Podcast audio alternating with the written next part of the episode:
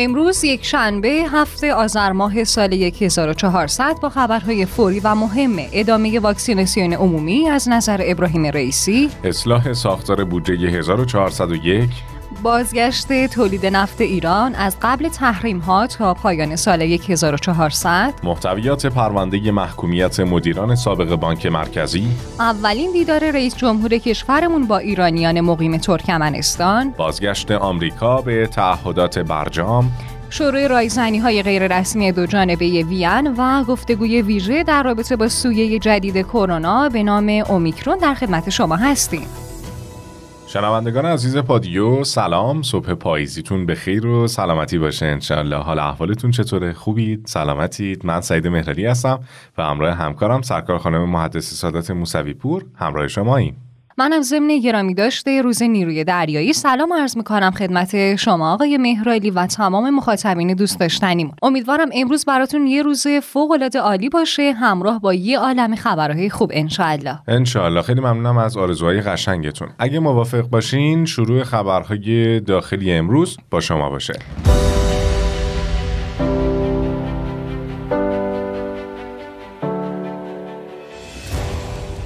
بله حتما. رئیس جمهور کشورمون در جلسه ستاد ملی مقابله با کرونا نسبت به ادامه واکسیناسیون عمومی تاکید کرد که این واکسیناسیون باید تا رسیدن به شرایط اطمینان بخش ادامه داشته باشه، البته مراعات دستورالعمل‌های بهداشتی و پرهیز از دور همی‌ها و عادی انگاری همچنان ضروریه.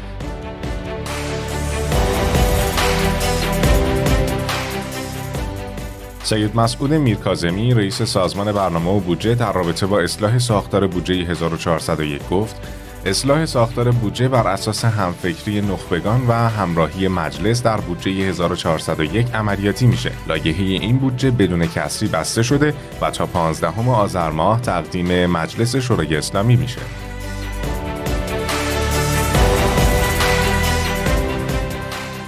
محسن خجاسته مدیرعامل شرکت ملی نفت ایران در رابطه با بازگشت تولید نفت کشورمون از قبل تحریم‌ها تا پایان سال 1400 اعلام کرده که در تلاشیم تا پایان 1400 ظرفیت تولید نفت رو به قبل از تحریم‌ها یعنی 4 میلیون بشکه در روز برسونیم. تازه توان صادراتی ما به یک راه ختم نمیشه. موقعیت جغرافیایی سیاسی ایران راه‌های بسیاری برای تجارت نفت و گاز در اختیار ما قرار داده.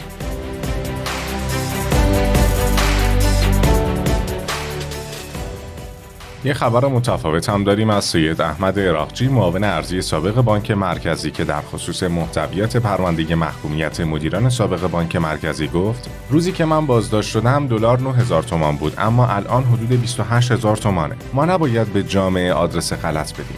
در پرونده ما هیچ سوء استفاده‌ای نبوده، یعنی هیچ پولی خارج از عرف و روال در جیب کسی نرفته و پولی هم از بین نرفته، چون اگه این اتفاق می‌افتاد بعد از 8 سال محکومیت که در حکم دادگاه اومده اضافه می‌شد که بعد از این مدت محکومیت ردمال هم انجام بشه.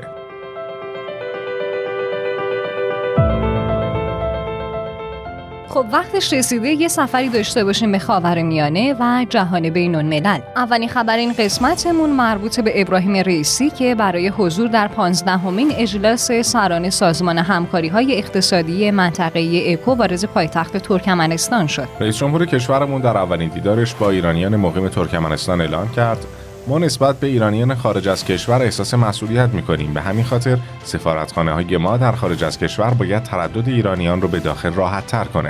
رئیسی در خصوص توسعه مناسبات با ارمنستان هم گفت مبادلات اقتصادی، ارتباطات فرهنگی و مناسبات سیاسی ما با ترکمنستان کافی نیست و برای توسعه مناسبات تلاش می‌کنیم.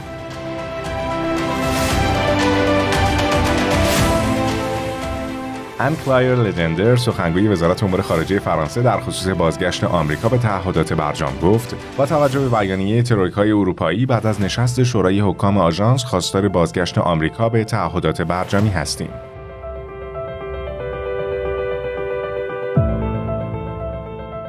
میخائیل اولیانوف نماینده روسیه در مذاکرات هسته‌ای در وین نسبت به شروع رایزنی‌های غیررسمی دوجانبه اعلام کرد که اولین رایزنی دوجانبه غیررسمی در وین برای آماده‌سازی و اثرگیری رسمی گفتگوها شروع شد که خب توافق در این زمینه فعلا نیازمند تلاش‌های قابل توجیهه.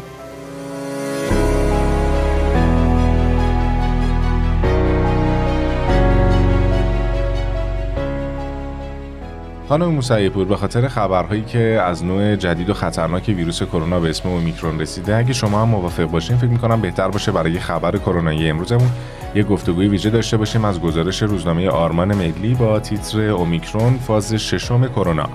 بله موافقم، به خصوص الان که کشورمون با یک موج خوشحالی همراه شده به خاطر حذف رنگ قرمز در شهرهای کرونایی کشور، اون هم بعد از 289 روز. فکر می‌کنم لازمه این گفتگو.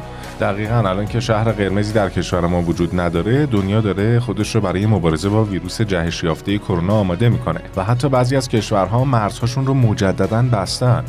ولی خب در حال حاضر توی ایران این خطر قطعی وجود داره که بازگشایی مدارس و دانشگاه‌ها، عادی انگاری در بین مسئولان و مردم، کاهش سطح مراقبت‌ها و محدودیت‌های بهداشتی کشور رو با موج ششم درگیر کنه. طبق متن همین روزنامه آرمان ملی به نظر میرسه ماجرای کرونا در اروپا در کشور ما هم تکرار شه، چون به اسم واکسیناسیون و رتبه اول سرعت واکسیناسیون در دنیا دولت یه عادی انگاری رو در پیش گرفته تا حدی که دورکاری ها لغو و دانشگاه ها و مدارس بازگشایی شدن. وضعیت حمل و نقل عمومی در مترو و اتوبوس‌های داخل شهری به خاطر تراکم جمعیت و عدم تهویه و فقدان فضای کافی برای فاصله‌گذاری اجتماعی نگرانی‌ها رو بیشتر کرده. اعلام شرایط اضطرار ملی در آلمان هم به خاطر شیوع سویه دلتا در این کشور، اون هم با وجود واکسیناسیون گسترده در آلمان. حالا با وجود سر و صداهای زیاد ویروس جدید کرونا به نام اومیکرون، سازمان جهانی بهداشت اعلام کرده این ویروس از جنوب آفریقا ظهور کرده. تازه این سویه جدید رو خطرناکتر از نوع دلتا معرفی کردن. وزیر بهداشت بلژیک هم از شناسایی اولین مورد ابتلا به اومیکرون در کشورش خبر داده.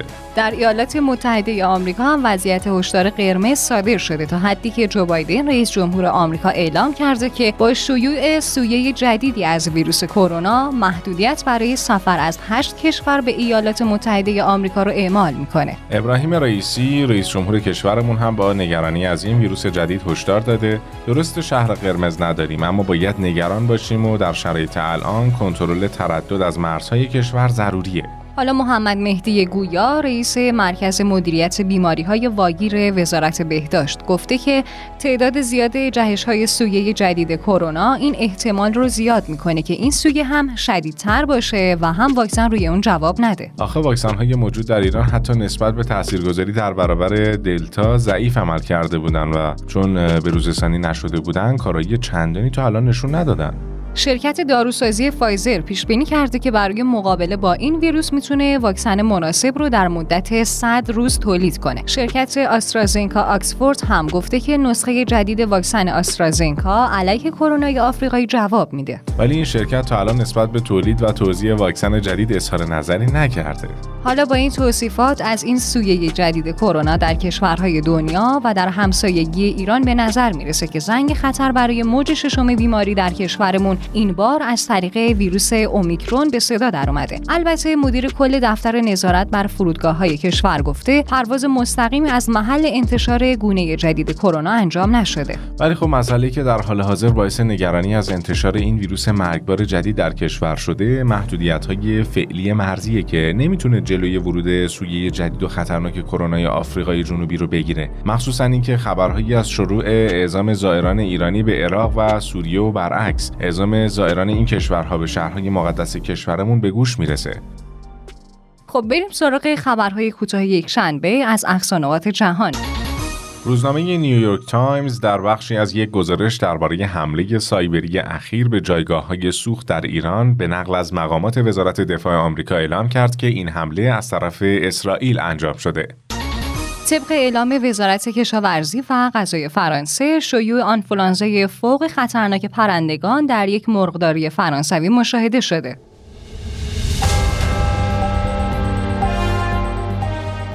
همراهان گرامی پادیو، یادتون نره که ما در اکانت تلگرامی پادیو آندرلاین بات و شماره واتساپ 0991 205 0973 منتظر شنیدن نظرات و نقدهای سازنده شما جهت بالا رفتن کیفیت پادکست خبری پادیو هستیم. اگه هم به خبرها و ویدیوهای بیشتر علاقه‌مندین، در گوگل و کست باکس رادیو پادیو رو سرچ کنید و یا به سایت radiopadio.com حتما یه سری بزنید. خبرهای امروزمون هم تموم شد. با بهترین آرزوها شما رو به خدای بزرگ میسپارم. خدایا رو نگهدارتون. پس تا ظهر دوشنبه و یه برنامه دیگه از پادیو، خداحافظ.